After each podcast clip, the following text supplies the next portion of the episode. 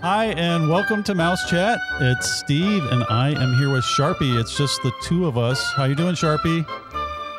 Howdy, Steve.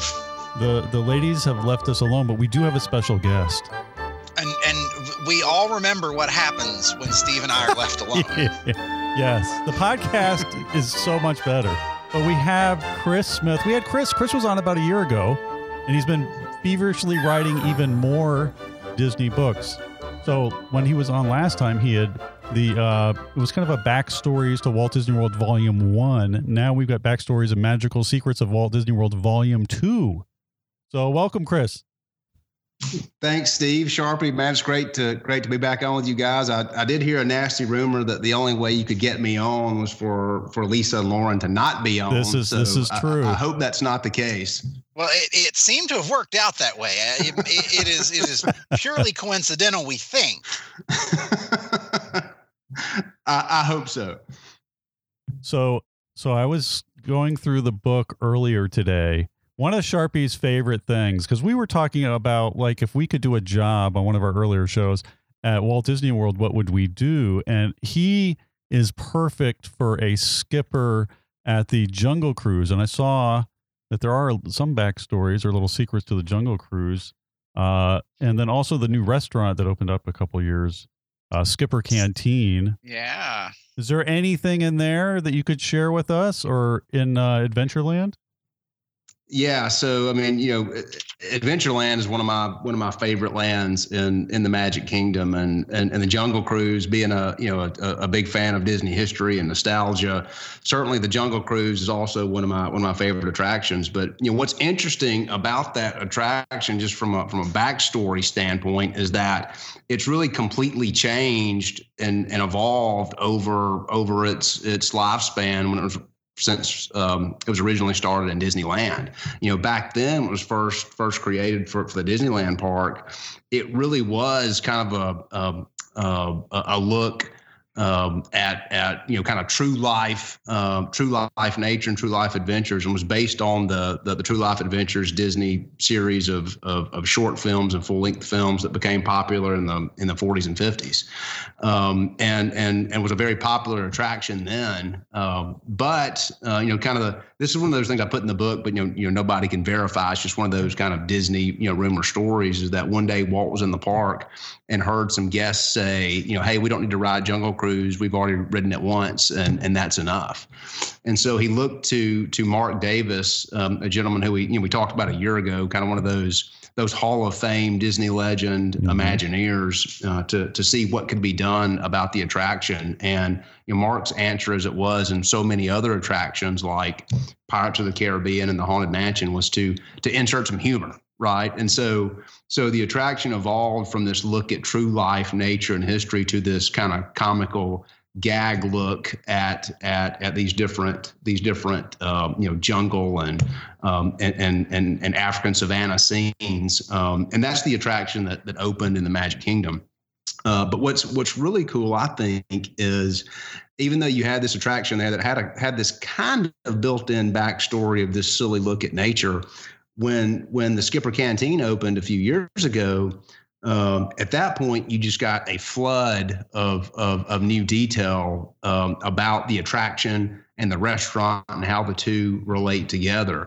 Um, and and essentially, you know, just kind of the the the, the fifty thousand foot view of that backstory is that you know in the early 1900s a, a an outpost in the jungle was set up to help kind of carry cargo for for different explorers and as business declined in later years, um, uh, they kind of switched focus and became more of a tourism type company. And uh, what what is so great, especially about the Skipper Canteen restaurant, is that um, you can you can just walk in there and go from room to room to room and look at you know the bulletin boards and the different doors and the signage and even the plaques that are on the wall in the lobby and you see all this fantastic detail that supports that story, you know, down to uh, you know the characters involved. You know, uh, you know the the the person who runs you know the the Jungle Cruise operation now is a is a lady named Alberta Falls, Um, and she's the granddaughter of Dr. Albert Falls, which anybody who has has ridden the Jungle Cruise knows, you know, recognizes that name pretty well. Um, you know, unfortunately, you know, you know, people. Um, I think the average Disney fan doesn't pay a lot of attention to the Skipper Canteen, um, and I wish they would because I think number one, I think the food's great, but but literally, I don't know if you guys have ever done this, but literally, you know, uh-huh. there are a uh-huh. couple of bulletin boards. Uh, in the dining areas that are just filled with details and notes and silly gags, just like you know the attraction itself, um, and and that experience. You know, I, I think we could all agree that you know the jungle cruise kind of how you enjoy that ride depends upon you know the quality of the skipper that you get. Um, and, and, even the, the, the waiters and the waitresses in the restaurant you know can help enhance that experience as well.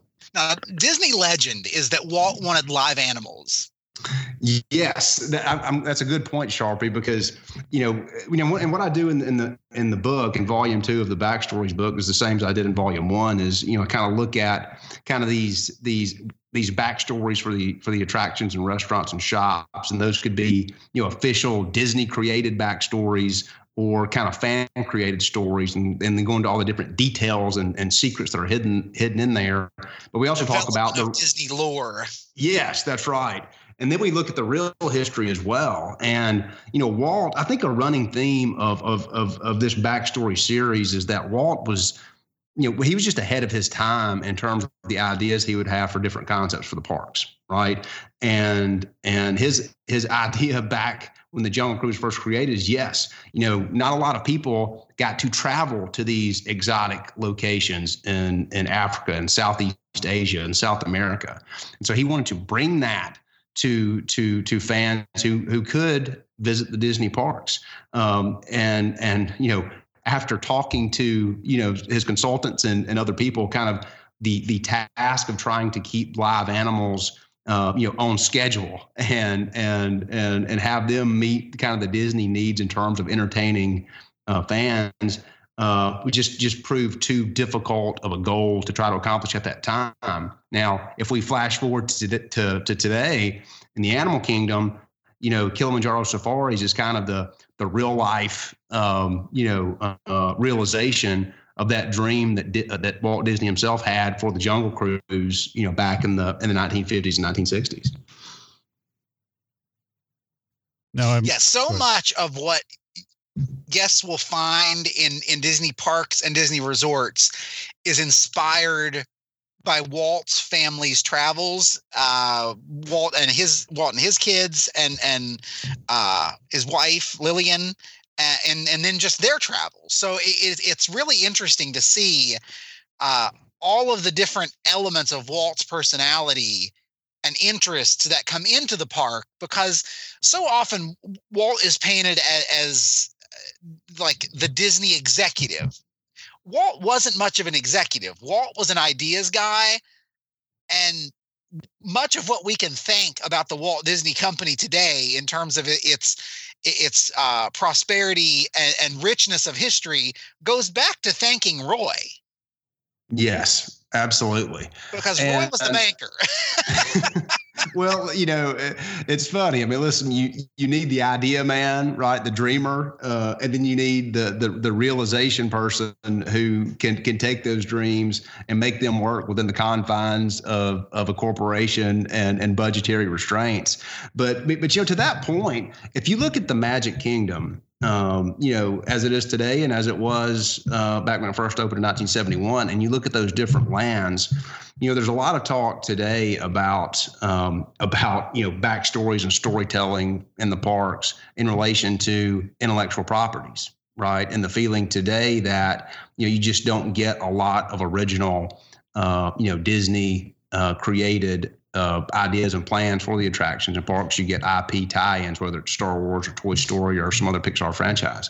Right. But back when the park first opened, you know, Fantasyland was that then, right? Fantasyland was, you know, the IP place, right? It was the place and, and where, dark rides. Yes, absolutely. It's where it's where people could enter these stories and these films that they they had grown up with or their children had had fallen in love with.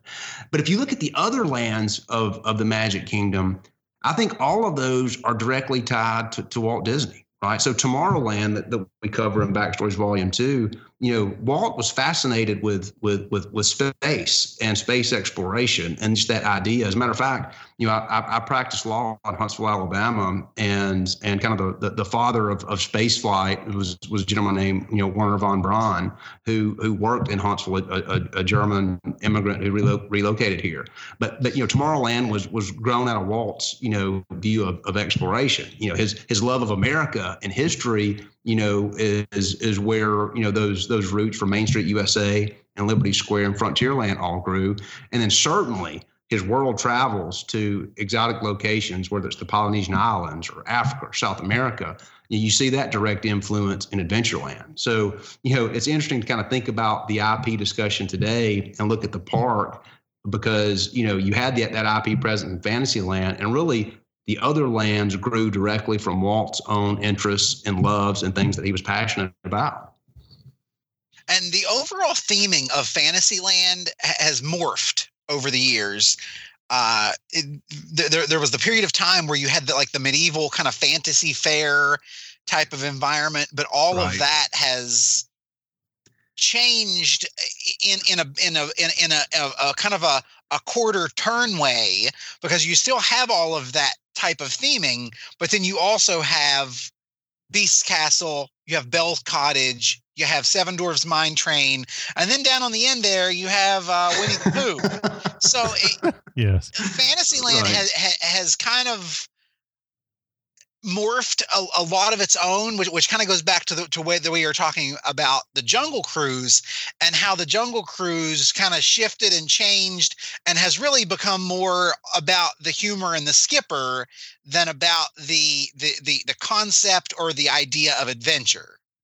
Right, and, and you know, Fantasyland is really you know it's it's uh, you know, I, I, think Walt described it, you know, the Disneyland version is, is the heart and soul of the park, right? And I think a lot of people, you know, you know, would agree with that because again, that's where that's where the animated films, whether we're talking, you know, the very first one, Snow White, or or the the Disney animation renaissance with the Little Mermaid and Beauty and the Beast, you know, that that's where those areas come to life. But but to your point, Sharpie, you know, that original the original area of Fantasyland, which sits in the in the back courtyard of Cinderella Castle, it was it was tied to that Renaissance fair, you know, medieval type theme. And what was interesting was a lot of those rides present you know, kind of drew inspiration from early European fairy tales, right? So there was even a connection there. Yeah.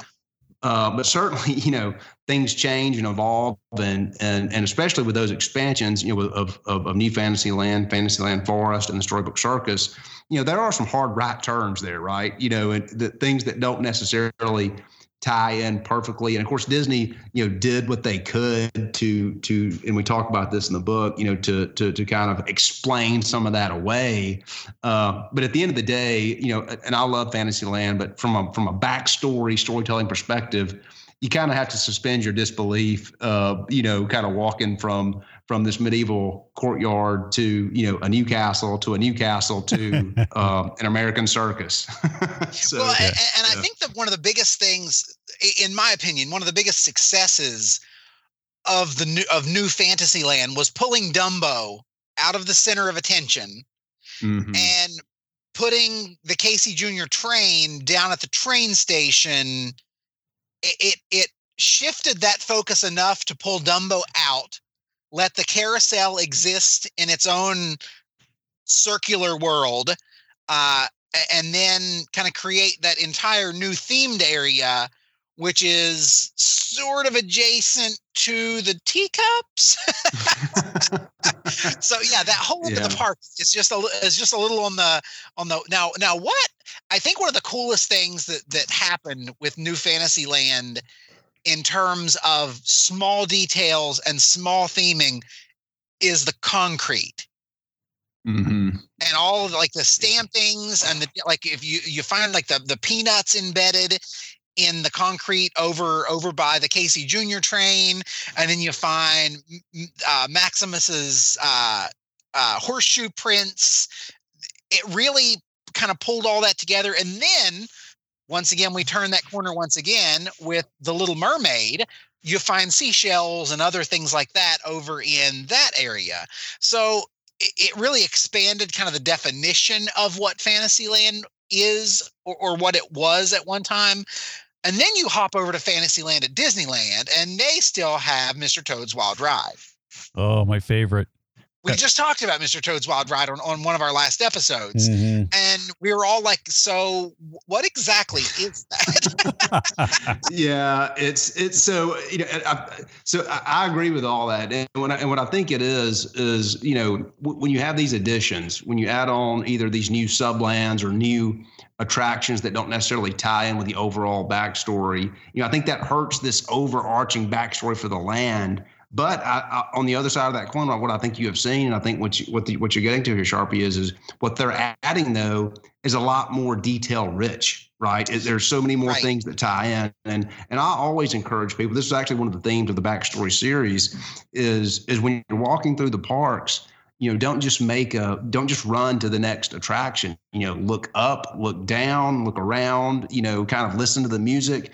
And and it's it's amazing how so many people don't look down. I mean to your point in in storybook circus you know you see kind of the train tracks of the train pulling into town and the peanut shells near near dumbo and and all these cool different things. Uh, even you know even looking down in the in the lobby of the country bear jamboree and seeing the claw marks on the floors from the bears, you know, entering the theater. And yeah, and and I think those details are just so so much fun and, and, and so cool to see. And unfortunately, uh, I think the vast majority of of, of of of fans are unaware that those are there uh, and don't see them. Uh, but again, back to your point, yes, you have some you have some overarching, I think, backstory inconsistencies, but man, just a whole lot of cool detail, just yep. just just put in such a in such a um, you know you know such an area that really you could just spend all day there reading the different posters and all the references to these these um, you know lesser known Disney characters like Lambert the Lion and Humphrey Bear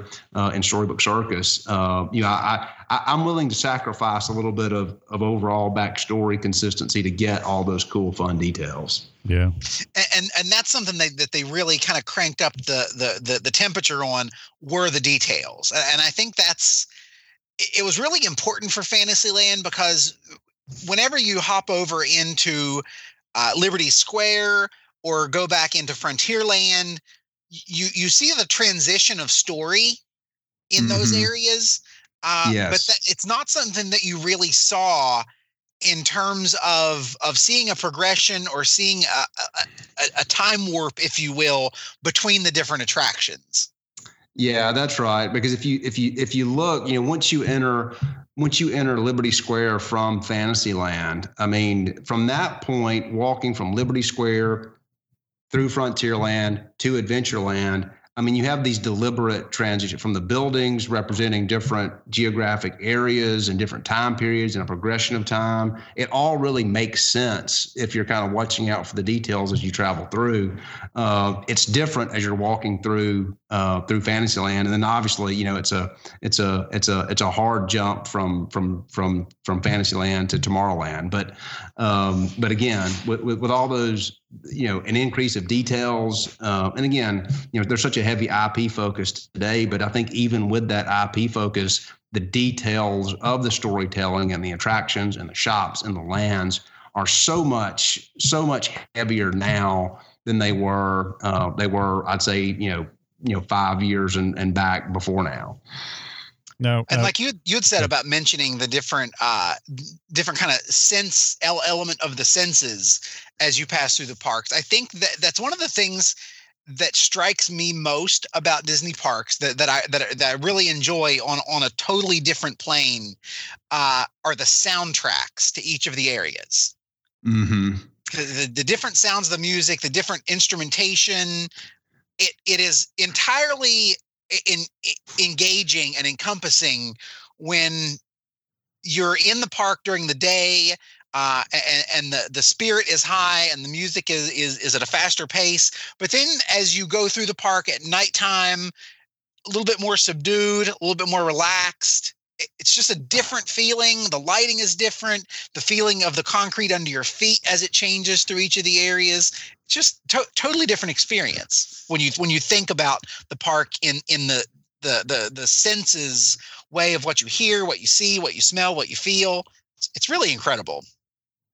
Yeah, and, and the Imagineers, I mean, they really do. You, you have to take your, your hat off to, to Disney's creative people because, you know, when, when we talk about storytelling, you know, what, what we're talking about is everything, right? It's it's the architecture of the buildings, it's the landscaping in the area, it's the smells that that kind of that, that radiate from from from many of the many of the stores, and certainly the music and the sounds play a huge role uh, in that storytelling emphasis. You know, when you make that transition from from Main Street USA, and you hear that you know these these ragtime melodies into Adventureland.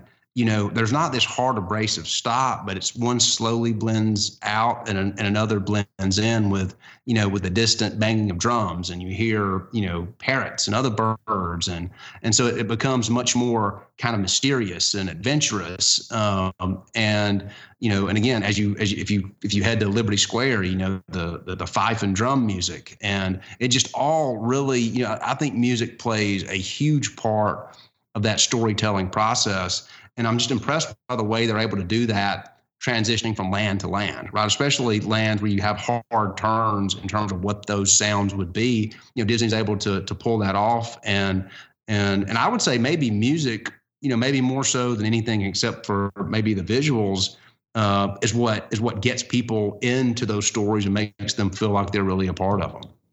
Yeah. Yeah, I agree. Now, Chris, the biggest backstory change for me is a five letter word.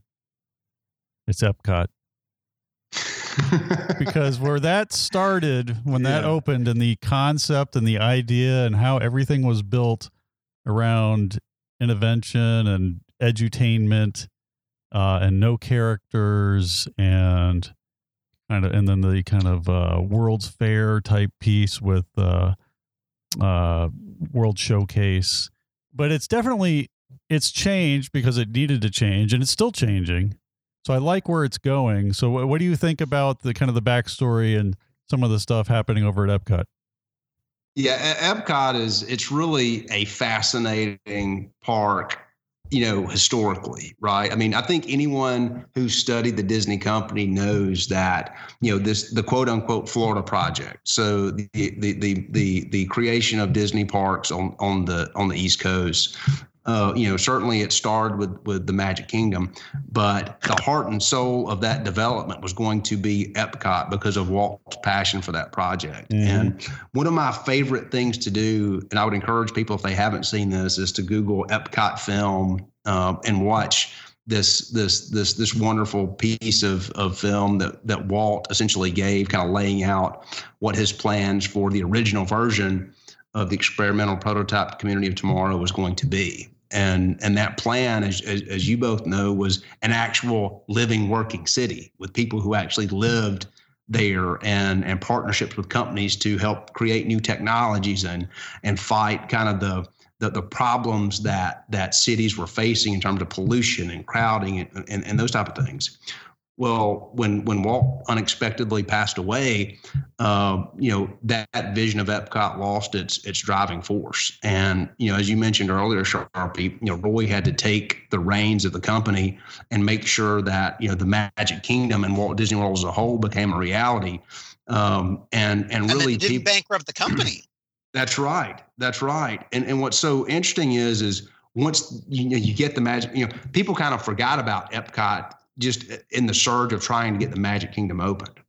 Well, once the Magic Kingdom opened, you know, Imagineers struggled and Disney executives struggled for years to figure out, you know, what what is Epcot going to be? You know, what how are we going to make this work? And you know, I always wonder what would have happened if Walt would have would have lived longer. Um, you know, would would would that creative genius been able to pull off his original vision for Epcot because what what executives struggled with is listen, this has got to be a part that makes we make money on, right? We're a business, um, and they could just never come to grips with that. And eventually, the Epcot that did open in 1982 was two separate and distinctly different theme park concepts. This, you know, a, a World Showcase, World's Fair um, uh, type park, and a and a you know a view of the future, you know, focusing on human achievement and advancement World Showcase and just combine the two of them and open them up.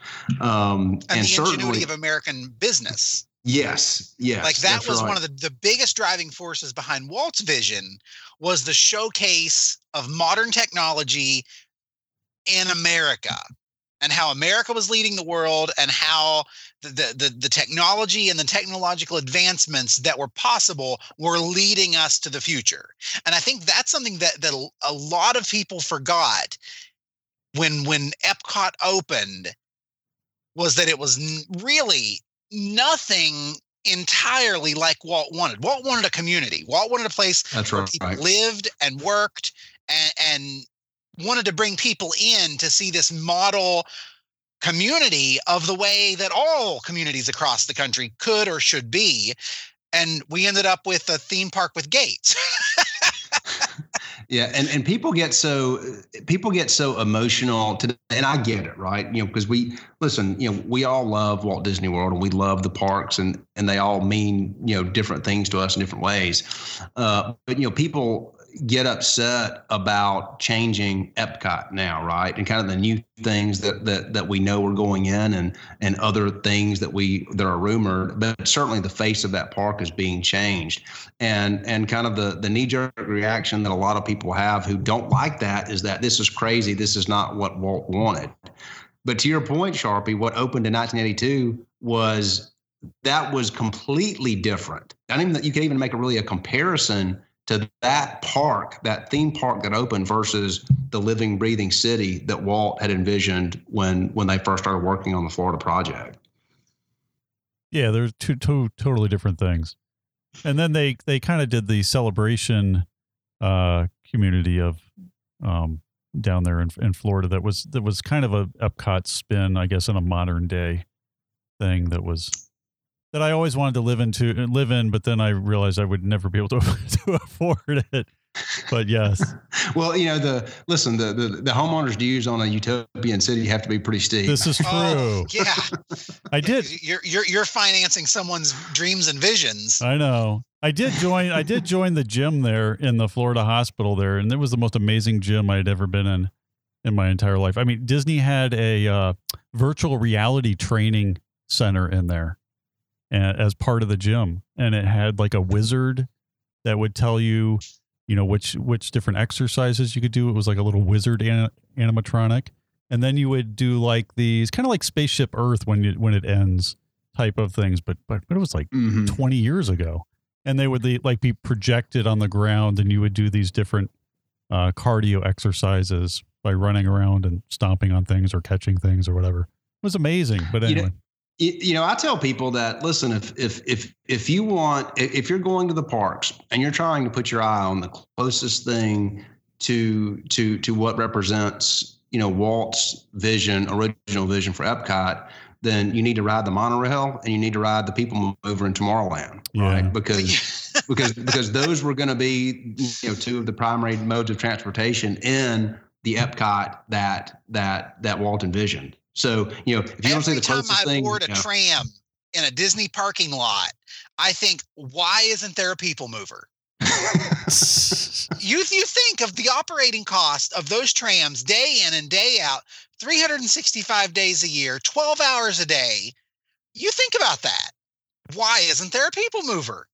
I don't know. I, listen, I'll tell you, I, I love the People Mover. It, mm. it is, it is, you know, um, certainly if you're wanting thrills, it's not, it's not the ride for you. But if you're looking to relax yep. and have a calm, nice, really cool ride around, you know, um, you know, an area of the park, that's the ride to go to get to go enjoy. Plus, you get to look at uh, at least a piece of that progress city model. And again, kind of going back to this original vision for Epcot, this beautiful model mm-hmm. that's really only it looks it's it's a large piece, but it's only a fraction of the original model that depicted kind of you know again Walt's original vision for for Epcot. Yeah, uh, we we read that every time. And I think that the other other element too that that I really think Walt Disney would would would be frankly shocked at are the number of buses that are utilized at Disney instead of more more modern or more efficient modes of transportation. Now we have the gondola coming down the pike, so the, the public opinion, uh, literally pun intended, still up in the air on that one. Some people swear they'll never ride it. Um, other people can't wait because it's it's going to connect uh, resorts that have never been connected to parks before. Uh, and I mean, you're you're looking at, at a at a maximum wait uh, maximum ride time uh, of un- under 20 minutes to get practically anywhere. But at the same time, you still have all of these buses that are running from park to park, from resort to resort, from resort to park. It, it's it's absurd. Like when you think of the number of buses, the number of drivers, eh, it's it's so crazy when you think about the enterprise that is Walt Disney World, and you think, well, yeah, Disney, they're they're doing get rich quick here, but you all think right. about all the yes. roads that Disney owns on that. This property. is Sharp, Sharpie. This is where the backstories start is from those bus drivers, and if they got rid of the bus drivers, there would be no backstories. Well, you know, to, to, kind of tie it back to Baxter, you know, people ask me, you know, as the books have gotten to be popular, um, you know, I, I, get more and more questions from from, from readers, which, which, I love. But, and I'm sure you all have, have probably gotten this question before: is is you know, well, what would Walt think of X? Right? You know, what would Walt think mm-hmm. of the mm-hmm. parks today? What would he think of the new attractions? And and and and listen, you know, nobody knows the answer to that, right? That's that that's you know, each person has their best guess. But for me, you know, I, I think the attractions that that that you know kind of push you know the technological boundaries the attractions that that are deep in, in storytelling detail and and and convey a story no matter how complex or simple that may be that's what I think he would be very impressed with. Uh, and I think I think certainly you know the Disney parks have have a lot of a lot of those things. Yeah, and it and it never stops. I mean, the, it's not like they don't do backstory. I mean, even Disney Springs, which is basically like an outdoor shopping mall, has a theme. They have the springs. They took mannequins and made it a water bottling company that you know sprouted up in this city to bottle the spring water and you know now it's uh what is it? It's the uh, Asian restaurant. Um, and so they've kind of themed everything, even in Disney Springs, that has a story.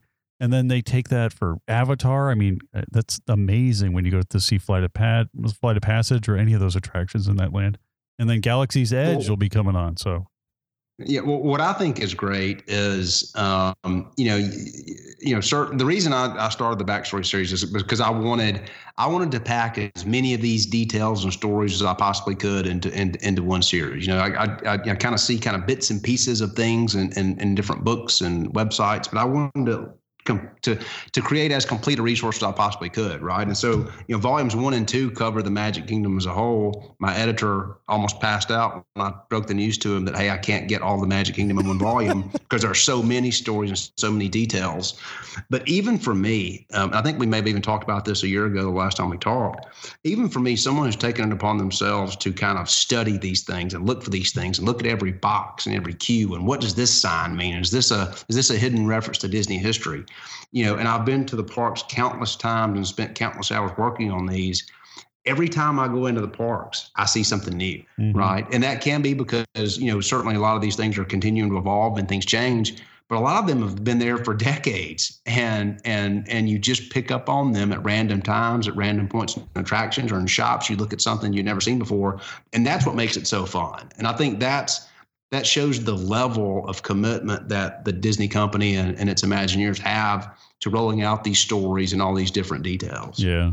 I mean, e- even uh, when the Adventurers Club closed over at Pleasure Island, I think some of that stuff I, I ended up seeing over at uh, at um, what is it at the Jungle Cruise, where they would tie those two stories together, and they they do a really good job of kind of tying everything together. So if you're a Disney fanatic like us, you always have something to look for. Yeah, there, there, are. What's fun is there are SEA references, you know, tying into the Adventurers Club, you know, in the Jungle Cruise and the Skipper Canteen. And what's funny is, is it seems like in the international parks, those references are becoming much more popular and new attractions that pop up. And I'll, I just love to see that. Well, that's cool.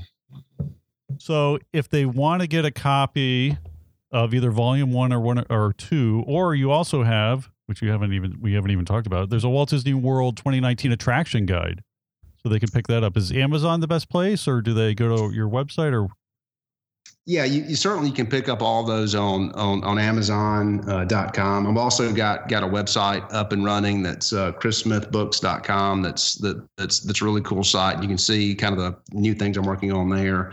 Um, and then certainly if they want, if if if they're fans of of Disney history and they like seeing old cool construction photos or detail photos, uh, then then they can you know follow me over at Twitter at C Smith Disney.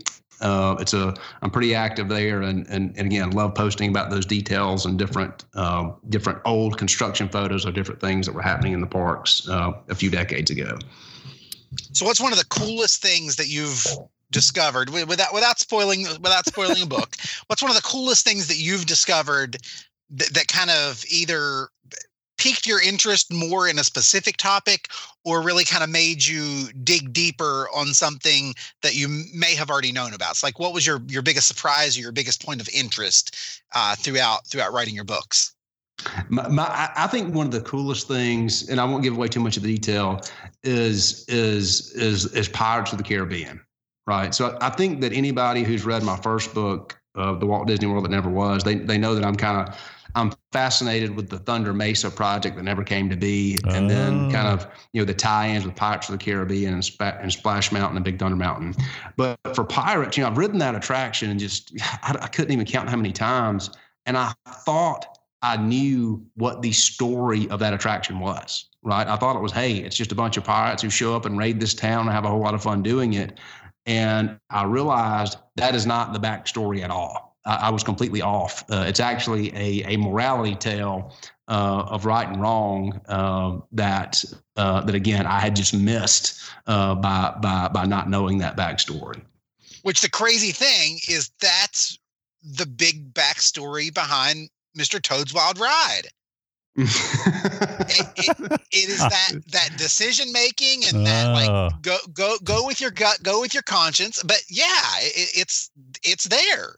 Yeah. It's crazy. I just love getting run over by the train. We already talked about this. When I was a little kid, that was the best. That was my favorite ride, just getting run over by the train at the very near the end. It was Well, it's you know, Disney fans are obviously very passionate and and I've got a uh, one of my favorite t-shirts is a Mr. Toad's Wild Ride t-shirt that I that I wear, you know, more than I should around the house. Um, you know but but that attraction and you just kind of you know you know context is is important in any type of yes. historical look. But when you look back at kind of how that attraction ended it's kind of crazy to think about you know mm-hmm. again it's in fantasy land and and you know and we're all going to go to a place we probably don't want to be. Yes. in the attraction. It was it was awesome. It was very it was yes. When i was a little kid it was like so real and it was like back in the day it was like the coolest thing ever. And then i took my kids and they were like dad this is the dumbest ride. And i was like yeah it kind of is because now everything's so much better. But back in the day it was well, awesome I, when i was like six or whatever it was. Well eh, this is and listen i'm in the i'm in the the the very small minority on this point but i still love the swiss family treehouse in adventureland and and I even I've got a chapter in it in my in in, in the backstories volume two book. Um, and I'm always fascinated as I walk through that. You know, the the, the Disney 1960 film, mm-hmm. Swiss Family Robinson was one of my favorites growing up, and, and I think it's that emotional tie that, that that makes me love it so much. But my young children walking through there, they're like, "What in the world? Like, when does the show start? Like, when you know, when you know, where, where are all the the audio animatronics? Like, where, where do we where's board? the fireworks? Where do we get the train? Yeah, where, yeah. where do I get on this ride? I was like, no, you don't understand. You're on it. Yeah, look how cool this kitchen is. You see, it's there's a clamshell sink and everything. Yeah, uh, yeah, exactly. and listen, li- li- do you hear the organ? The, the, oh, that's the Swiss, Swiss polka. polka. Exactly. Yeah. Well, it was cool to see the rooms and how they made them, and then as a kid, you're like, "Oh, this is the coolest treehouse ever." And then the water system and how they're moving water up and down, and all that was really cool. Now it's just a, it's a queue. It's like an interactive less than an interactive queue compared to some like the the queue at Avatar for Flight of Passage. I mean, it's it's kind of come to That's that. Right. Oh, well, thank you for coming on. We will have you on again. I am sure there will be a volume three and with so many things at so many parks and uh, and then you'll have to for Thunder Mesa you'll have to go do, do one on uh, Disneyland Paris or the international parks And uh, you know, the, the, way I look at it is is hey, one book at a time. I know. as long as I've got my day gig, you know, it's going to be a slow and steady process. But I, I will say this. I mean, I mean, first of all, I appreciate you guys having me on. Um, you know, it's it has been a very rewarding experience. You know, I have four books out now, and just this, you know, it's great to see. You know, when you put something out there like that, especially you know the backstory series, to see that there are so many Disney fans out there like us who love these details and they love these stories and they love all these hidden secrets in the parks and want to seek them out. Uh, and and the feedback I've gotten on all those books has just been fantastic. And so it's certainly a a, a labor of love, uh, but uh, but it, but it's been very rewarding and and the thought of someone enjoying their trip in the parks just a little more because they know of some of these details. It it uh, it really is a, a, a rewarding thing. Well, thank you, Chris, for coming on. And uh, thank you, everyone else, for listening. And if you are not already, you can listen to us on iTunes. With with Lisa not being here, I'm going to kind of screw up the ending, so we'll just we'll just make it our own. Uh, you need to join us on Facebook. We have a Facebook group. Uh, that's where all the uh, and you can uh, get into the group. At, almost almost anybody can get in. Just uh, go ahead and, and apply to get into our group, and we'll go ahead and approve it. Or you can go to our Facebook page and uh, thank you for listening to Mouse Chat.